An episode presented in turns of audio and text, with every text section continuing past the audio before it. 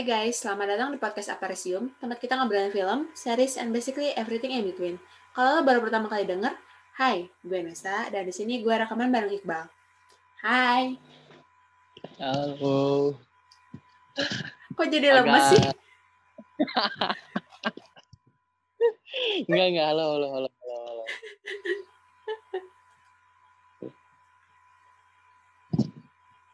Oke, gimana nih?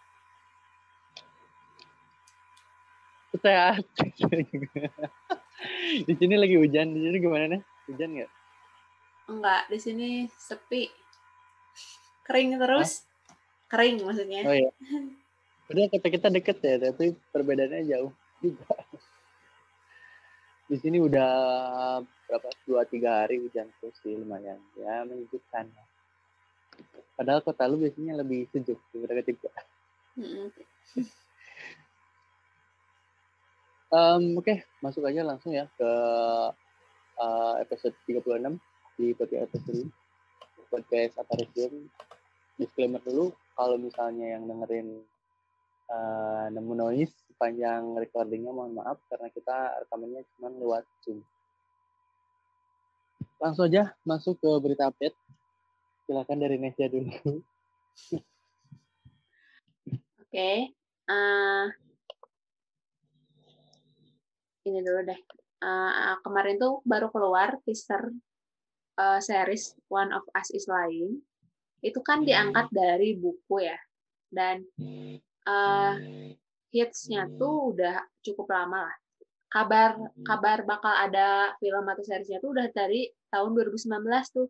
Terus eh, selama itu tuh jadi mereka baru ngumumin cast aja doang. Terus sepi dua tahun mereka baru ngeluarin trailer. Eh teaser malah bukan trailer. Tadi malam. Cukup ditunggu sih itu. Eh, terus lanjut kemarin juga baru keluar teaser Sex Education season 3. Nih, setelah kita lihat benar kan apa yang gue kemarin omongin episode berapa ya? Iya. Kalau Ternyata itu segala- bakal jadi ada kepala sekolah baru kan. Teasernya unik ya? Kayaknya bakal nyebelin sih si kepala sekolahnya kalau dilihat dari situ. Jadi harus berseragam ya. Sekolahnya jadi kayak di Indonesia. Hmm.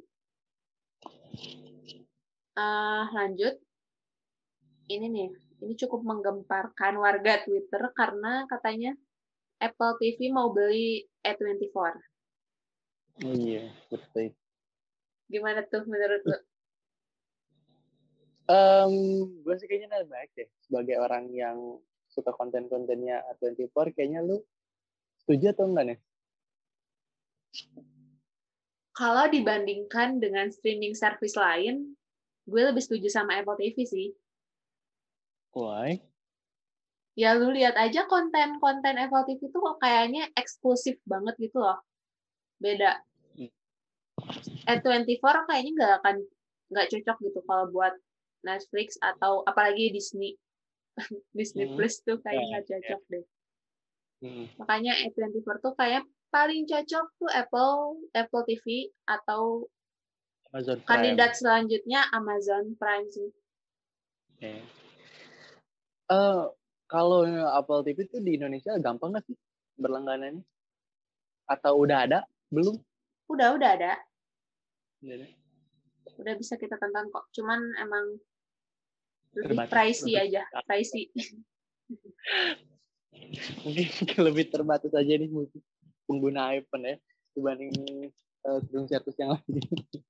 Soalnya kan emang kontennya tuh baru sedikit. Eh, mereka emang bagus kontennya, tapi baru sedikit gitu loh. Eh, jadi Hmm. dengan harga yang segitu tuh kayak orang-orang tuh masih mikir gitu. Iya benar. Terus katanya Apple TV juga mau beli Hello Sunshine-nya Reese Witherspoon.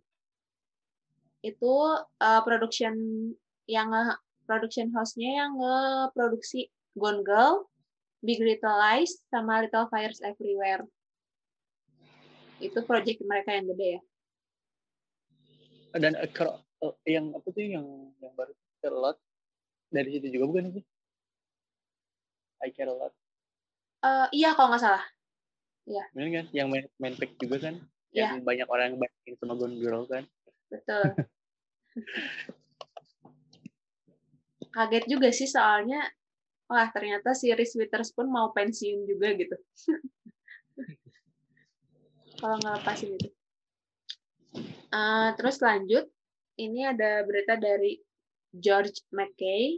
Dia mau main film dari Netflix judulnya I Can Buy.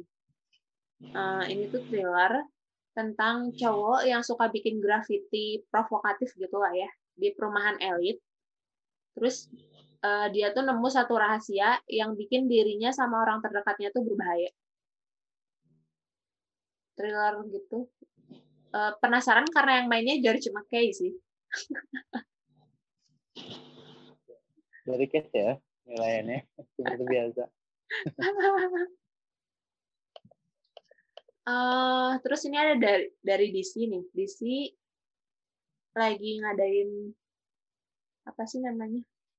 Mencari pemain. Bad girl. Kandidatnya tuh ada Isabella Monet yang main Dora sama Instant Family. Terus hmm. Zoe Deutsch itu yang main Zombieland 2 gue sebutin film-film yang terkenal aja ya. Sama okay. Leslie Grace itu yang main In the Heights. Cukup kaget karena kalau dilihat dari filmografinya mereka itu lebih ke drama-drama gitu nggak sih? Kayaknya kalau Bad Girl tuh kayaknya Zombieland hmm, komedi sih. Iya. ya tapi kita lihat aja dulu sih. Kelly Lou Richardson juga yang main Five Feet Apart itu itu tadinya mau uh, si WB-nya pihak WB-nya uh, ngajuin tapi si Helinya nolak. Um, mungkin dia masuk uh, orang-orang yang tidak mau ada berurusan di dunia superhero. Banyak nggak sih? ya. Hollywood yang bikin statement kayak gini. bisa jadi, bisa jadi. Ya. Oke, okay. gue udah. Oke, okay. gue kaget lu nggak update film barunya James Bond ya? Oh iya iya. Uh, apa sih judulnya ya yang malignan itu kan? Malignan. Itu kan beberapa kali muncul di tele gua. Ya, ya biasa lah Twitter juga pada bikin post atau tweet. Cuman gua nggak berani nonton trailernya karena nggak deh, gua nggak mau nonton trailernya gitu. Ya. Kalau menurut lu ya uh, trailernya itu nggak sih? Nggak tahu sih kan belum ada yang wah banget gitu loh. Iya yeah, eh itu teaser trailer. Itu trailer deh kayaknya. Soalnya panjang ya hmm.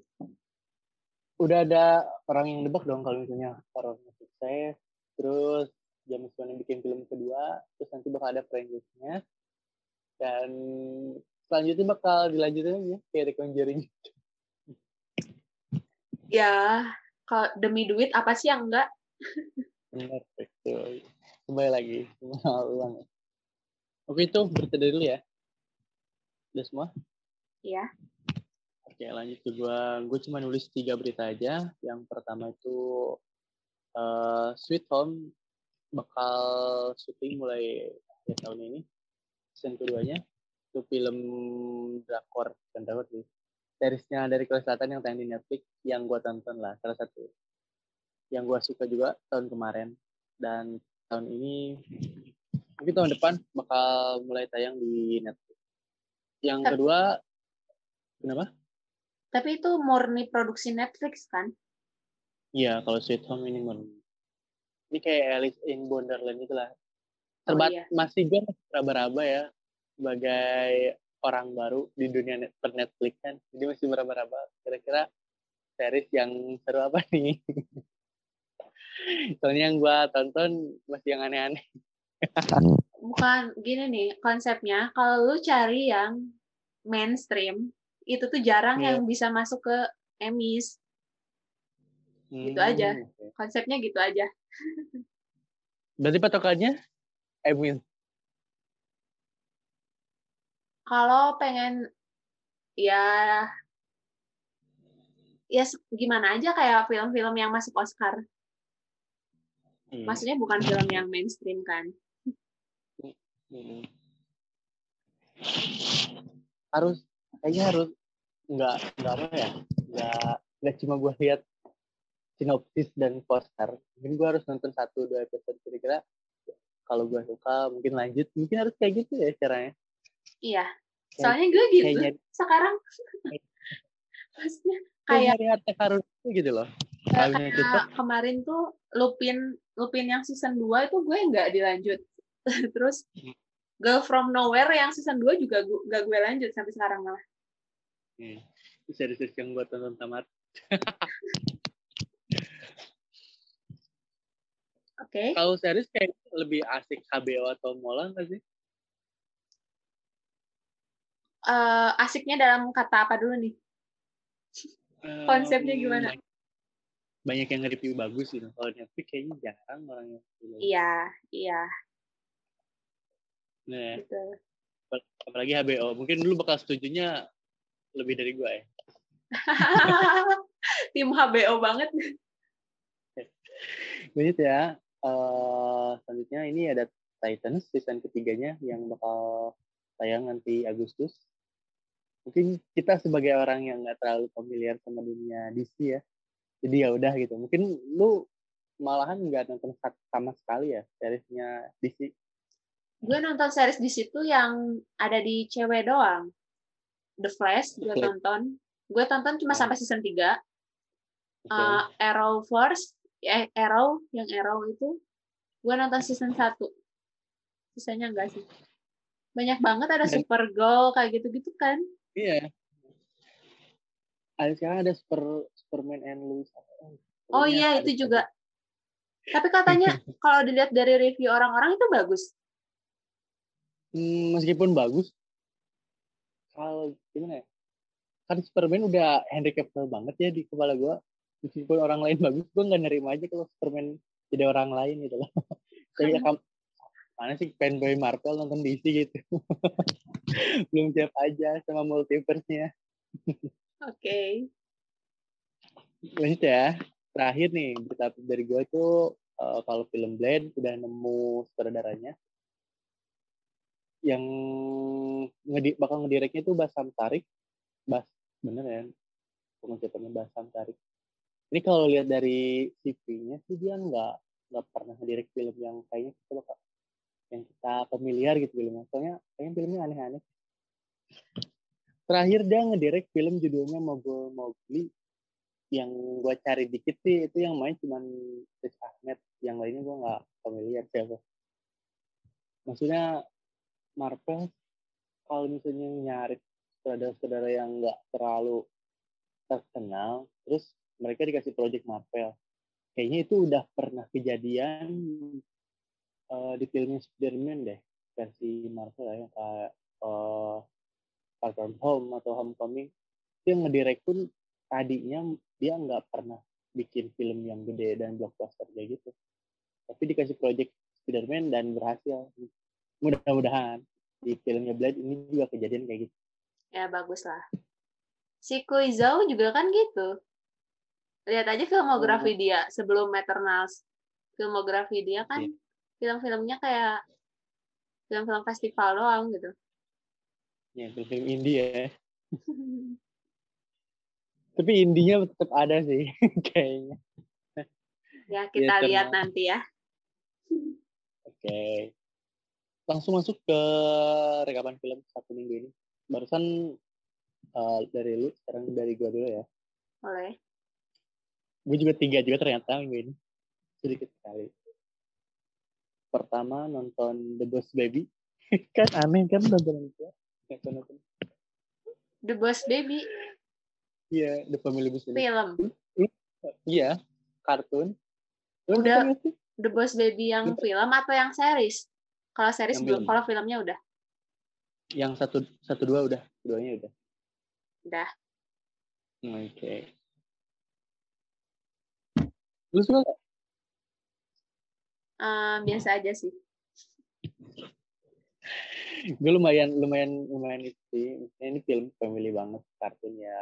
Lah ini kayak nonton udah nonton film berat press-pressan gitu lah. Perlu nonton film press. Gue nonton udah nonton Lupin, pengen nyari yang santai-santai gitu. Okay. Coba lu tontonnya yang kayak Friends gitu, Modern Family. Itu bikin lu iya. Ketawa. itu ini kan, juga lumayan. Enggak, yeah. ini kalau kalau Friends sama Modern Family atau How I Met Your Mother tuh hmm. uh, series yang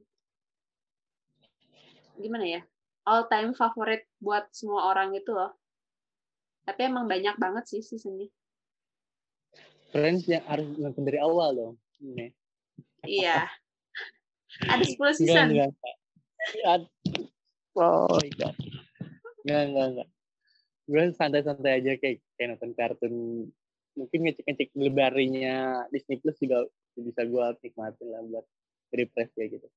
The Boss Bobby, eh The Boss Baby, gue kasih nilai 3 ya per 5. Ini lumayan. Lumayan oke. Okay. Uh, nextnya ada The Secret, The, The Secret Life of Walter Mills. ini aneh juga sih sebenarnya gue lagi kecil-kecil watchlist sebenarnya tadinya. Nggak ada film ini sama sekali. Cuma tahu-tahu gue play gue tonton sampai jadi watchlistnya sebenarnya cuma cuma tulisan doang gitu? Minggu ini harus nonton ini. Tapi nyatanya enggak juga. Film ini tadinya enggak enggak ada niatan ditonton sama sekali tapi gue tonton. Dan beres juga. Sebenarnya okay. uh, eh, cerita lumayan lumayan lumayan apa ya lumayan seru. Jadi uh, ngomong satu gue lupa nama karakter. Yang main juga artis main terkenal sih. Yang main di naik naik uh, museum itu. Tau gak yang museum-museumnya pada hidup kalau malam? Iya ya nah itu yang yang berani pokok karakter utamanya sih ya kalau di sini dia uh, diceritain dia ini bisa nge siapa ya? Menghayal gitu. Kalau misalnya dia dikasih waktu jeda buat menghayal, nah yang dihayalkan sama dia tuh uh, ditampilin gitu di di layar ini. Mm-hmm. Lumayan lumayan tapi terlalu absurd deh ini. Gue ngasih nilai 2,2,5 per 5 ya. Terakhir gue nonton series, salah satu series yang lo tau lah, series apa. Okay. series aneh lagi ya. The Naked Deck Director 2 dan ternyata ini juga menurut gue ya lebih lebih lebih seru sih daripada film pertama. Kalau satu dua ini kan ada delapan episode ya satu dua tiga empatnya mungkin kayak masih sambungan banget lah dari film pertama. Nah menuju lima enam tujuh delapannya ini baru kerasa banget. Uh, tokoh karakter utamanya di sini tuh nggak berperan sebagai uh, mereka dia jadi sentral gitu di series ini. Benar-benar pembagiannya lumayan merata. Dan ngomongin kalau di uh, season pertama kan ngomongin filmnya banget ya. Cara kon membuat konten Javi filmnya. Film panasnya. Nah kalau di sini tuh ngomongin perjuangannya gimana dia pengen melebarkan sayap ke tim satelit. Tapi harus uh, mengalami beberapa kali uh, kegagalan gitu. Dan akhirnya nggak nggak diceritain dia sukses kembali gitu. Tapi tetap gagal dan yang bikin serunya perjuangan itu nggak dilakukan sama dia sendiri tapi sama orang-orang yang ada di sekitar. Main seru sih. Gue ngasih nilai eh, tiga koma lima per lima. Itu sih tontonan dari gue minggu tiga. Kurang asik. Oke okay. uh, eh, kalau dari gue uh, yang pertama itu series Never Have I Ever season 2 ini parah sih. Uh, gue kira bakal biasa aja. Ternyata malah malah makin gokil terus awkward kayak chaotic aja gitu hmm. tipe series yang udahlah cocok buat jadi hiburan kita aja gitu tapi sebenarnya series ringan tapi nggak kosong gitu loh soalnya ini juga ngomongin uh, gimana si Devi pemeran utamanya tuh buat ngehandle uh, rasa kehilangan ayahnya yang baru aja meninggal gitu.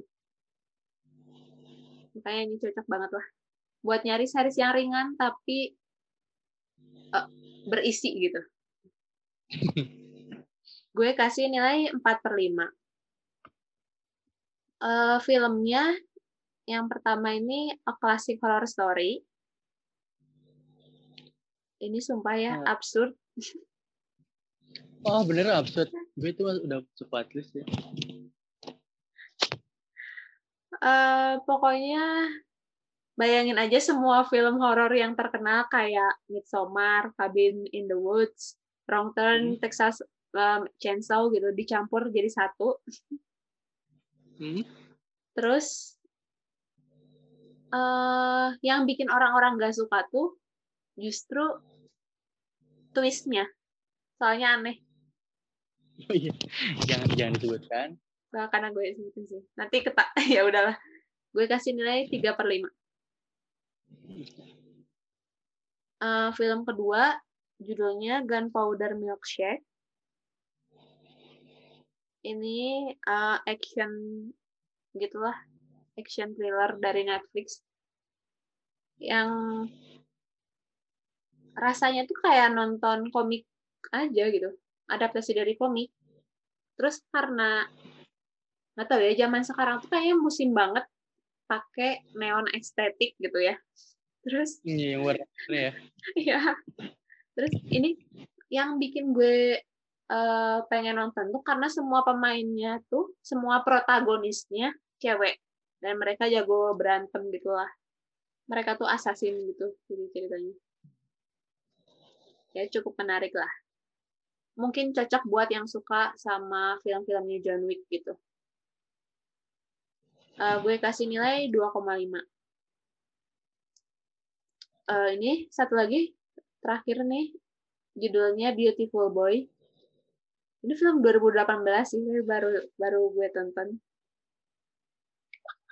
Eh, ceritanya ini de- depresif banget ya ceritanya tentang si Timothy Chalamet. si Timothy itu main jadi eh, pecandu narkoba gitu sama si ayahnya tuh si Steve Carell. Eh, jadi ceritanya tentang hubungan ayah sama anak dan gimana mereka eh, ngehandle pecandu narkoba gitu. Depresif sih pokoknya ini, tapi gue suka. Iya. Gue kasih nilai 4 per 5. Eh, ini juga pengen nanya nih. Kan di library-nya Netflix banyak banget ya series drakor. Itu ada nggak sih yang sempat lu pengen tonton? Drakor. Ya. eh gue nonton Voice. Eh, apa sih? Vagabond, Vagabond. Kok Voice? Salah. Vagabond gue tonton. Tamat. Ada ada berapa season sih? Gue nonton satu season season satu. Nggak tahu. Soalnya kayak kayaknya yang yang yang hype-nya tinggi di Twitter itu rata-rata drakor yang keluar di Netflix ya. Kayak the Playlist kan sama. Aduh, males nonton yang kayak begituan. Kayak Ya, ya udahlah, gitu. nggak sanggup. muncul sering muncul juga sih maksudnya di library gua di library sama nggak sih suka ada Hmm. Iya.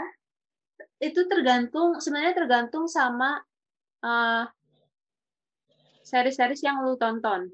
Series atau film yang Iya. lu tonton. Nanti Nah. mereka ngerekomendasinya bakal yang kayak gimana gitu. oke oke oke Oke, langsung aja yang masuk ke pembahasan film yang mau dibahas minggu ini boleh. ini film dari Netflix juga ya yang film pertama film kedua ini sempat kita eh, singgung sedikit di episode sebelum ini ini triloginya film Fear, Fear Street benar ya pengucapannya Fear Street Iya, Fear Street. Fear Street yang tayang Netflix seminggu sekali dalam tiga minggu ini yang pertama itu tahun 1994 yang kedua tahun 1978 dan yang terakhir baru keluar di kemarin itu 1996. Sebentar, Gua sorry. nanya Sorry. kenapa? Lu kayaknya gerak bergerak bergerak ya. Ah iya. Suaranya Nice ya? putus-putus soalnya ya. coba deh. Nes dari ketiga film itu yang paling lu suka yang mana? Oh, langsung ke situ. Uh, gue hmm. lebih suka yang pertama sih. Yang yang penilaian gue absurd ya sama itu. Iya. Kok aneh sih? Kenapa nggak nggak menyukai film yang ketiga? Mungkin karena setelah lihat trailernya, emang yang gue cari itu slasher yang fun aja gitu. Oh, oke. Okay fun dan bodoh ya gitu jadi ya udah gitu gue emang ekspektasi gue tuh kayak begitu gitu hmm. jadi kalau misalnya ini nggak ada film uh, part 2 dan part 3 nya lu bisa memaklum ya iya oke okay. Emang lu lebih suka yang mana? Gue tiga. Yang terakhir. Gue tuh nonton film pertama ya. Uh, biasanya kan udah jelas. Gue kayaknya ini film terlalu absurd dan gantung bagaimana ceritanya uh, mengorbankan temennya sendiri demi pacarnya gitu kan nggak mungkin. Terus di film kedua lumayan agak ada pencerahan gitu kan penjelasan sedikit-sedikit. Nah di film ketiga ini kayaknya ya udah ini panjang terakhirnya aja itu uh, dibilang bagus banget enggak jadi cuma cukup aja gitu buat ngelengkapin film pertama dan keduanya menurut gua lumayan pas sih dijelasinnya uh, dapat banget iya dan twistnya juga lumayan keren sih. Nah ini yang gue suka justru itunya, justru twistnya. Itu kayak ngasih tahu gitu, kalau manusia itu kadang lebih jahat daripada penyihir atau kutukan. Yep. Soalnya ya, kalau dari uh, yang gue lihat itu, uh, justru yang bisa kita simpulkan ya, selain asal muasalnya karena pesugihan, mm -hmm menurut gue tuh ini tuh ngasih ngasih tahu kalau uh, penjahatnya itu kayak laki-laki tukang gosip, uh, hmm. terus orang orang-orang mabuk agama sama misogini. Misogini sih yang paling parah gitu. Hoax sangat membantu banget ya di sini. Terlihat banget sama keadaan sekarang. Betul. Gimana mudahnya orang-orang bisa tergiring yang bahkan buktinya aja masih nggak jelas apa ya makanya pesannya tuh relevan lah mak gue saat itu sih kagum sama si sutradaranya maksudnya kan dia sutradara sekaligus penulis dari tiga filmnya juga ya hmm. jadi dia bisa ngambil benang merah dan ngasih ngeliat ke kita juga gitu kalau yang lebih serem tuh kadang emang manusia. Iya. Gue tadinya berha agak berharap ya uh, kalau karakter-karakter uh, hantunya di sini lah, zombinya di sini tuh diceritain satu satu persatu. Hmm, Tapi yeah. ternyata nggak mau diceritain ya, ada yang plus juga, nggak ada story. Yang pakai boneka, terus kayak yang pakai topeng, itu cuma dilihatin sekilas aja kan kalau mereka ternyata cuma korban dari beberapa generasi ini bukan penyihirnya sih gue penasaran yang anak kayak anak kecil gitu kan yang bawa tongkat baseball itu baseball oh iya nah yang pakai top topeng kelinci ya iya itu kan di trailernya kayak dia uh, nenggalamin gitu kan nenggalamin orang gitu lah tapi di filmnya justru malah nggak ada adegan itu Iya. Makanya pernah ya itu cuma menipu. Kalau dibikin spin off boleh sih. Bisa sih, soalnya kan ini dari buku. Bukunya kan banyak banget. Oh, oh iya. Di ending film ketiganya kan di, dilihatin bahwa bukunya ada yang pasti sih. Tidak mungkin sumber uang kalau misalnya rame apalagi bisa dilewatin begitu saja oleh Hollywood. Yang uh, kayaknya kalau buat Netflix tuh yang penting produksi aja dulu gitu. Masalah bagus atau enggaknya ya udah. Soalnya hmm. Gue uh, lihat film Indonesia yang baru masuk Netflix itu tahu yang A Perfect Fit itu film Indonesia pertama yang diproduksi oleh Netflix. Kenapa harus seperti itu? Makanya. Jadi gue, kesimpulan gue buat Netflix tuh yang penting mereka produksi gitu loh. Ini sampai orang-orang bilang kayaknya ini kalau misalnya ditayangin di SCTV siang-siang gak bakal ada orang yang kalau ini keluar dari Netflix. Oh my god segitunya ya? Lu lu nonton Insamat enggak. Enggak lah ngapain menghabiskan waktu buat lu tadi kepikiran loh kenapa nggak dijadiin bahan aja kayak The Clown on top gitu aduh takut takut isinya hujatan semua ya tapi kayak gitu. Ah enggak deh kayaknya itu kesalahan harus harus cukup sekali aja gitu. Jangan sampai kita ngerip film yang aneh oke okay, nah, balik lagi. ini, balik lagi ke film ini. Hey. Iya iya, iya. gue bentar bentar.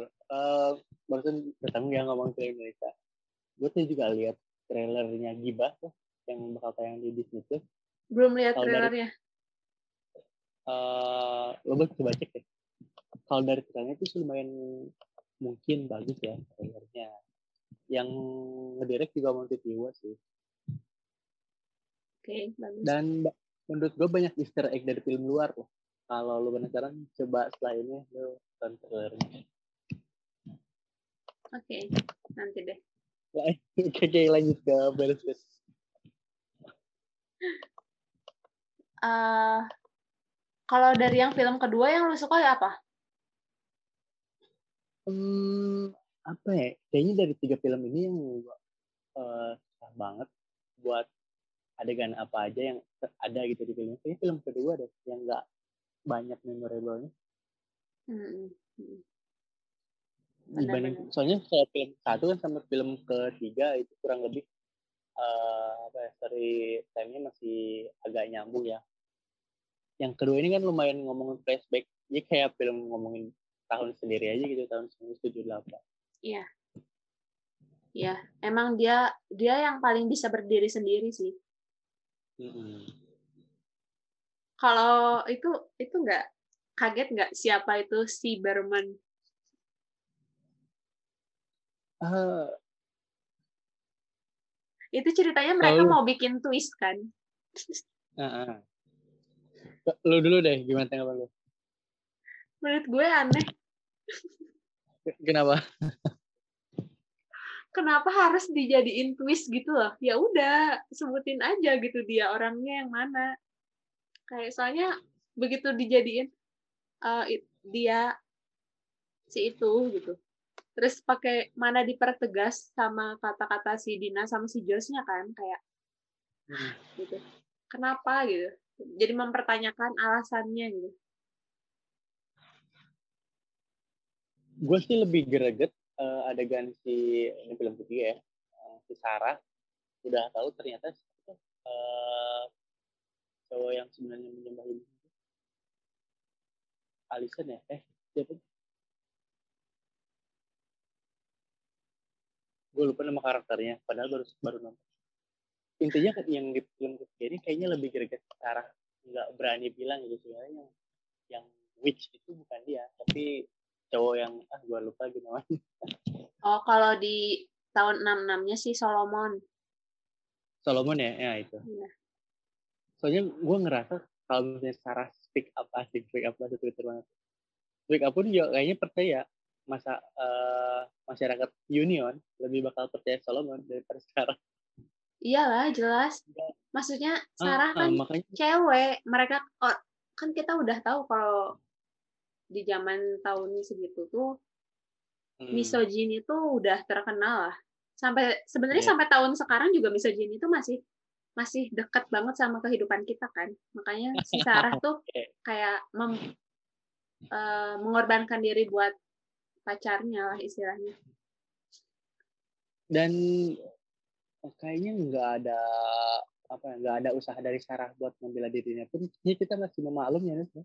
Iya. Soalnya tahun itu dan dalam keadaan Sarah yang lebih terpojok kayaknya percuma gitu.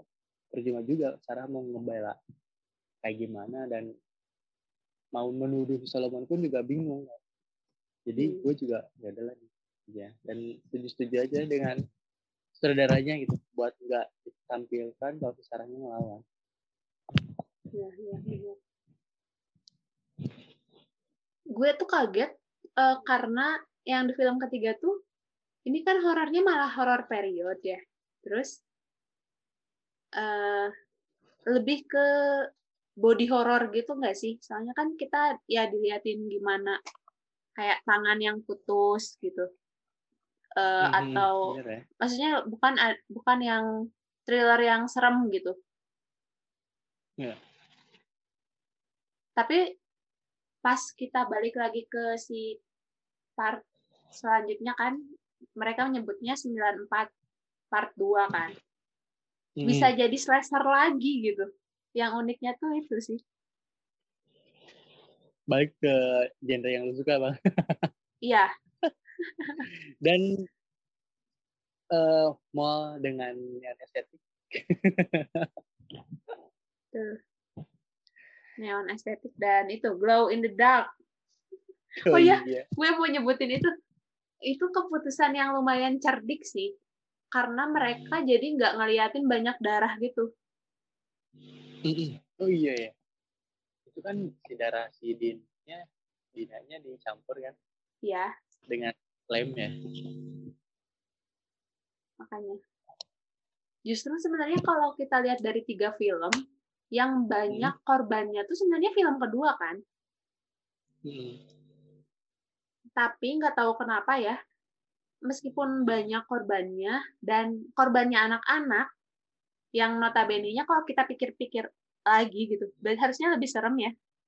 Maksudnya mereka si pembunuhnya kan berarti kayak nggak mikir-mikir banget gitu. Hmm.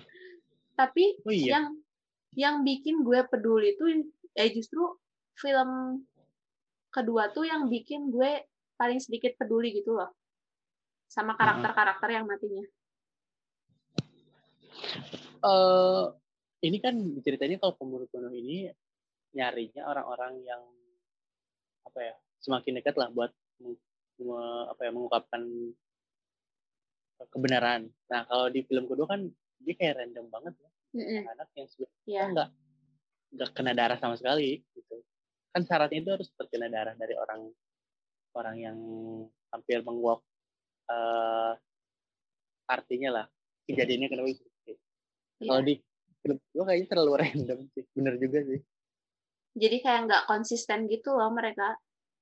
Nah iya. Kalau di film tiga kan dilihatin kayak misalnya para pembunuh itu kalau misalnya ditembak pakai darah orang orang tertentu itu lagi gue sebutnya. Mereka yeah. bisa membunuh juga kan. Hmm. tapi di film kedua kenapa bisa random aja tuh orang yang bawa kampak benar. Terus yang uh, si Cindy sama si Ziggy-nya juga emang sebenarnya mereka bagus ya. Uh, karakternya tuh kayak kompleks gitu kan. Terus uh, dinamika hubungan kakak adiknya tuh bagus lah ya. Tapi uh, kita tuh di lebih sering ngelihat mereka tuh berjuang sendiri-sendiri gitu loh. Kan kalau di film yang pertama tuh mereka kayak saling bantu kan. Jadi kita tuh bisa peduli lebih banyak peduli sama karakter yang mati. Nah, kalau di film kedua tuh kayak ya udah misah-misah aja gitu. Jadi hmm. kayak kita tuh susah buat peduli meskipun protagonisnya tuh mati gitu. mungkin pengenalan karakternya juga kurang kuat di film kedua. Mungkin. Tapi kita bisa tahu ya sekarang uh, kenapa si si Berman tuh bisa hidup lagi gitu. Kesel gak sih lu pas tahu alasannya?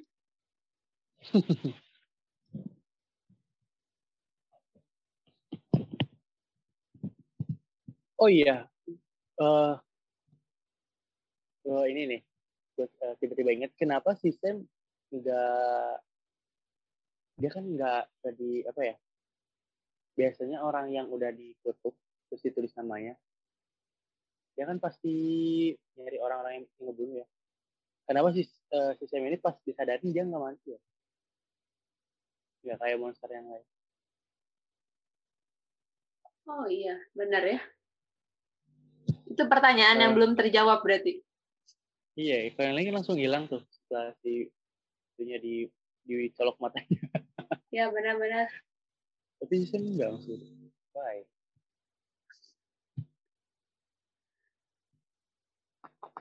Mungkin mereka Keren, mau si pen, uh, sutradaranya mau nun- nunjukin atas dasar cinta gitu lah. Soalnya kalau kita lihat dari film ke satu, kedua, ketiga tuh, kan yang kita itu itu bullying, terus isu LGBT-nya, pokoknya terus cinta, itu kan selalu Hmm. ada di dari tiga film itu. Dan Iya. di film ketiga tuh, malah si cerita itu tuh dijadiin sentral ceritanya. Jadi sebenarnya kita tuh nonton romance. iya sama ya, kurang lebih sama, kayak film pertama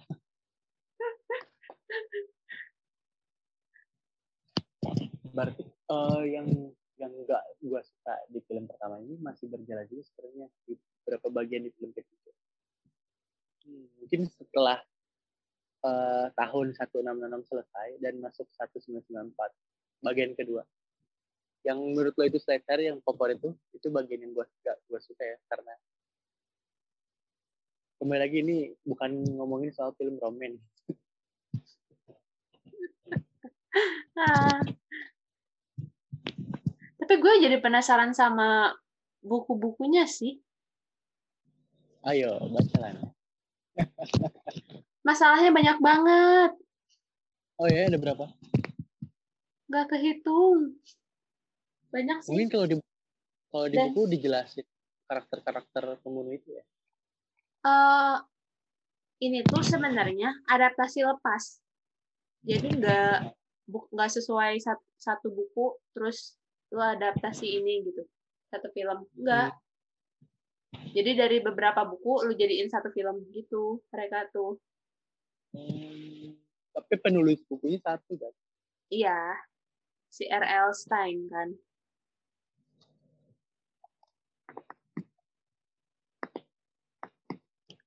Dia nggak nggak nggak terlibat ya di produksi film series ini eh, film ini enggak sih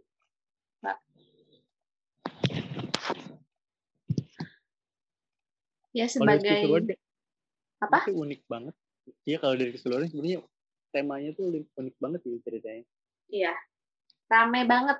Dan bikin orang-orang dari Twitter sama TikTok tuh kayak semangat buat nonton Netflix lagi gitu loh. ya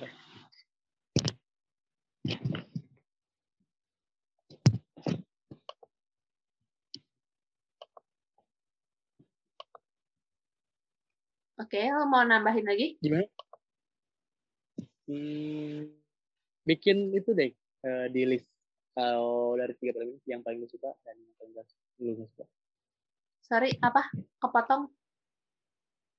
dari triloginya Street ya yang Iya. paling lu suka tahun berapa kalau di list dari yang paling suka menuju ke yang kurang lu suka Eh, kalau gue jelas yang pertama yang 94. Soalnya itu kan fun sama efektif gitu. Meskipun isinya cuma kejar-kejaran doang, tapi ya sesuai sama ekspektasi gue eh, orang yang suka nonton series slasher remaja yang bodoh gitu lah. Eh, Oke. yang kedua itu yang 1966. Hmm. Ini keputusannya unik sih, soalnya ini kan kayak dua film yang beda gitu kan. Yang satu horror period, yang satu balik lagi ke si slasher. Ke tahun bodoh ya Betul. Yang ketiga ke 1978. Sebenarnya ini tuh eh konsepnya gue suka karena ini kan summer camp slasher. Terus Hmm. eh, ngomongin misteri supranatural juga sama kayak dinamika hubungan adik kakak drama gitulah. Konsepnya menarik tapi eksekusinya yang paling gue nggak suka. Apalagi mereka dia tuh eh, slow pace. Ngantuk gitu bawaannya tuh. Adegan pembunuhannya tuh baru keluar tuh dari setengah film ke selanjutnya gitu. Jadi kayak kita tuh harus sabar nontonnya. Oke. Kalau dari gua yang paling gue suka yang 66 yang kedua 94 yang ketiga itu 78 kayaknya kalau misalnya 78 ini ngebantu buat ngejem, ngejembatanin doang. Ya selain ya. itu uh, ada yang pembunuhannya menurut gua lebih seru. Ya, tetap yang 66 apalagi yang Royal Rumble. Yang para pembunuhnya saling membunuh sendiri. Iya benar sayang banget yang bawa tongkat baseball datangnya telat. Ya benar oh iya gue penasaran sama yang pendeta itu juga. Kenapa nggak diliatin ya? Tiba-tiba udah ada aja Gak. korbannya gitu. Gimana? Bentar. Yang pendeta bukannya itu ada ya tahun 66 Iya, nggak maksudnya gue tuh berharapnya kayak diliatin gitu loh, kayak adegan hmm. pembunuhan si Katy gitu kan, kepalanya oh, digituin gitu, diliatin. Ini tuh udah tiba-tiba udah matanya udah hilang aja semuanya. Ini terlalu terlalu ekstrim sih, Nes. Maksudnya ini korbannya sangat banget. yang pas di 9, yang 78 juga kan nggak diliatin anak-anak yang di kampak. Iya, makanya gue iya, iya. simpennya di ketiga kan. Ini kayaknya lebih ngeri deh kita dicongkel satu-satu. Masih ini kan uh, eh, 18 tahun ke atas ya kalau di ya, iya. yang di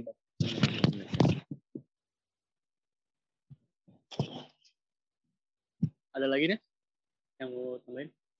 Udah sih. Cukup ya.